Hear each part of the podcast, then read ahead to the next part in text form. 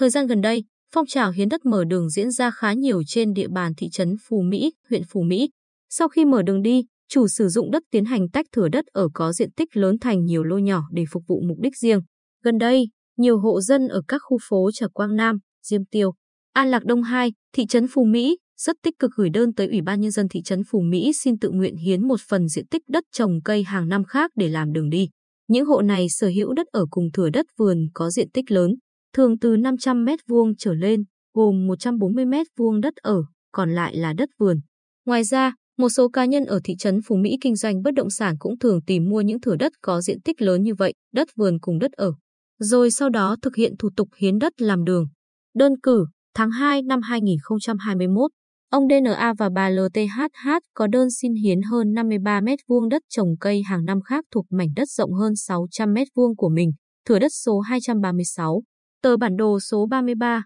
ở khu phố An Lạc Đông 2 để mở đường hay như bản NTHH có thửa đất số 71, tờ bản đồ số 19, diện tích 1021 m2, trong đó có 140 m2 đất ở, thuộc khu phố Diêm Tiêu. Tháng 3 năm 2021 cũng xin hiến hơn 188 m2 đất để làm đường. Sau khi Ủy ban Nhân dân huyện Phú Mỹ ban hành quyết định thu hồi đất, chủ sử dụng thửa đất tự đứng ra làm đường. Đường đi có chiều dài phụ thuộc vào chiều dài thửa đất, còn chiều rộng tầm 2 đến 3 mét khi đường đã mở. Các cá nhân này thực hiện chuyển mục đích sử dụng toàn bộ diện tích còn lại của thửa đất sang đất ở, sau đó, họ tiếp tục làm thủ tục tách thửa đất ở có diện tích lớn thành nhiều lô nhỏ để phục vụ mục đích riêng. Được biết, các thủ tục hiến đất, chuyển mục đích sử dụng đất, tách thửa được thực hiện khá thuận lợi. Đặc biệt, việc các cá nhân tự ý làm đường diễn ra suôn sẻ.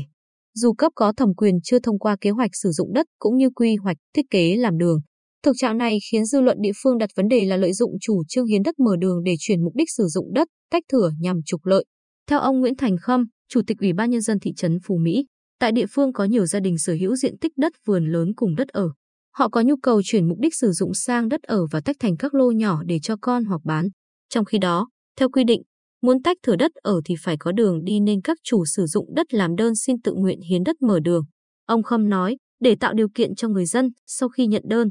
thị trấn lập tờ trình gửi Ủy ban Nhân dân huyện Phú Mỹ xem xét ra quyết định thu hồi đất, sau đó người dân tự làm đường. Các trường hợp xin mở đường đều có vị trí thửa đất nằm ở khu dân cư hiện hữu, không ảnh hưởng tới quy hoạch của địa phương. Trong khi đó, ông Nguyễn Đông Cường, trưởng phòng kinh tế và hạ tầng huyện Phú Mỹ, cho rằng đến nay, phòng kinh tế và hạ tầng chưa nhận được đơn hoặc văn bản liên quan đến việc người dân xin hiến đất rồi sau đó tự mở đường. Theo quy định, việc mở đường giao thông phải có kế hoạch sử dụng đất, cũng như quy hoạch và thiết kế do phòng xem xét, thẩm định. Ông Cường cho biết thêm, quy hoạch mở đường giao thông nhằm phục vụ cho cộng đồng chứ không phải mục đích cá nhân. Nếu ai cũng xin hiến đất và sau đó tự mở đường sẽ dẫn đến tình trạng manh mún về lối đi, ảnh hưởng đến quy hoạch chung. Ông Hồ Ngọc Chánh, Phó Chủ tịch Ủy ban Nhân dân huyện Phù Mỹ, xác nhận, sau khi phát hiện một số trường hợp xin hiến đất mở đường để tách thửa đất ở nhằm tư lợi, Ủy ban Nhân dân huyện đã họp bàn, đưa ra biện pháp khắc phục, chấn chỉnh